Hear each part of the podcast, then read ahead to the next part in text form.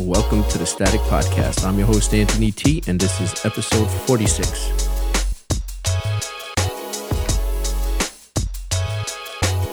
All right, welcome back for February 15, 2022. Thanks for joining me. Hope you had a great weekend and a lovely Valentine's Day. Uh, we got some crazy things to talk about, so let's get into it.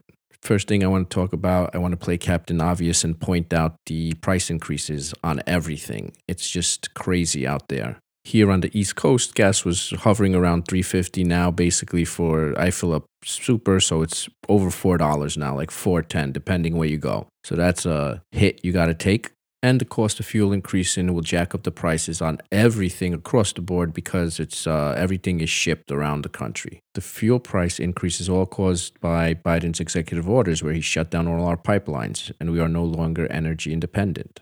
Then, on top of that, you have a labor issue where employers are finding a hard time f- filling spots because, you know, everybody left their jobs because of COVID or can't work or whatever it may be. But now you have to offer employees more money. And of course, the employer, the business always passes that down to the customer. Now, thirdly, you have the government printing money and infrastructure bills, which is infusing so much money into the economy where it's just killing your purchasing power of the dollar. Now, the government always sells you these infrastructure plans or these spending bills that they're, that they're going to create jobs and help out the economy and union jobs and all sorts of bunk. But they don't bother telling you that this also creates inflation in another way. So here's an example. You have Joe Q Citizen has his, let's say he has a little construction company, right? So he needs materials for his business. He either purchases them at a big box store or he has a supplier that delivers them, whatever it may be. He needs materials. Now, along comes Uncle Sam with their large infrastructure bill, and let's just, for an example, say they want to build affordable housing and a lot of it. So to get this project started and they whip out their fat checkbook and let's say they purchase $10 million in materials and supplies to finish this project. Now you just jacked up the demand for these supplies. And that always causes the prices to go up. And now John Q Citizen or Joe Q Citizen, whatever I used, has to his little company has to compete with the government for the prices of this materials to keep his business going. And he just does that by passing down the cost to you. And that's even if he gets jobs now because his prices are increasing and people are less likely to get work done from him. So, right now, things might not seem too bad, but I think uh, adding up all these factors, they're to get way worse in this country. I hope not, but the way things are going, it doesn't look too good. And the current administration doesn't seem to have a handle on it, if you know what I mean. And just remember that everything that you pay more money on is you pay more taxes on. And the government likes that, of course.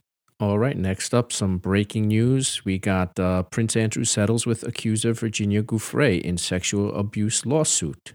So this is out of Yahoo News. It states Prince Andrew, Duke of York, has settled lawsuit brought by Virginia Giuffre, who claimed he sexually abused her when she was underage, while she was also being exploited by Jeffrey Epstein.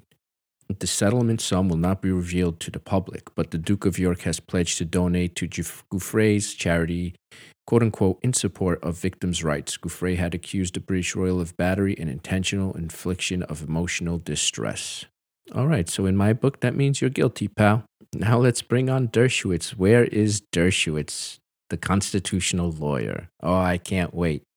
So now let's move on to some more hanky panky, where this comes out of John Durham's special investigation. Remember, in 2016, Trump said that he was being spied on by the Hillary campaign and all this Russian collusion stuff was made up. Well, he was right.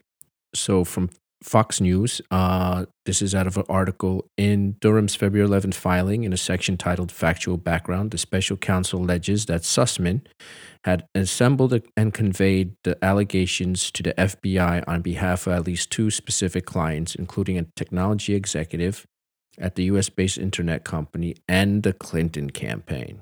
So this guy Sussman, Michael Sussman, he was a lawyer for the Clinton campaign. So in 2016, when all this, uh, you know, Trump collusion with Russia came out, this guy Sussman gave the FBI all these this this information and said, "Here we have this information." And the FBI at the time said, "Are you working for any client?" And he said, "No, I was not working for anyone, and I had no ties with anyone. This is legit information. Trump has, you know, collusion with Russia." Now, there's this other guy involved called Rodney Joffe. He's a tech executive. These, these guys were mining information, looking for something that appeared that Trump had uh, collusion, you know, ties to Russia. So there was a tech company that was looking for all this data, spying through Trump's stuff. So the article states Durham's filing said Sussman billing records reflect that he repeatedly billed the Clinton campaign for his work on the Russia Bank 1 allegations.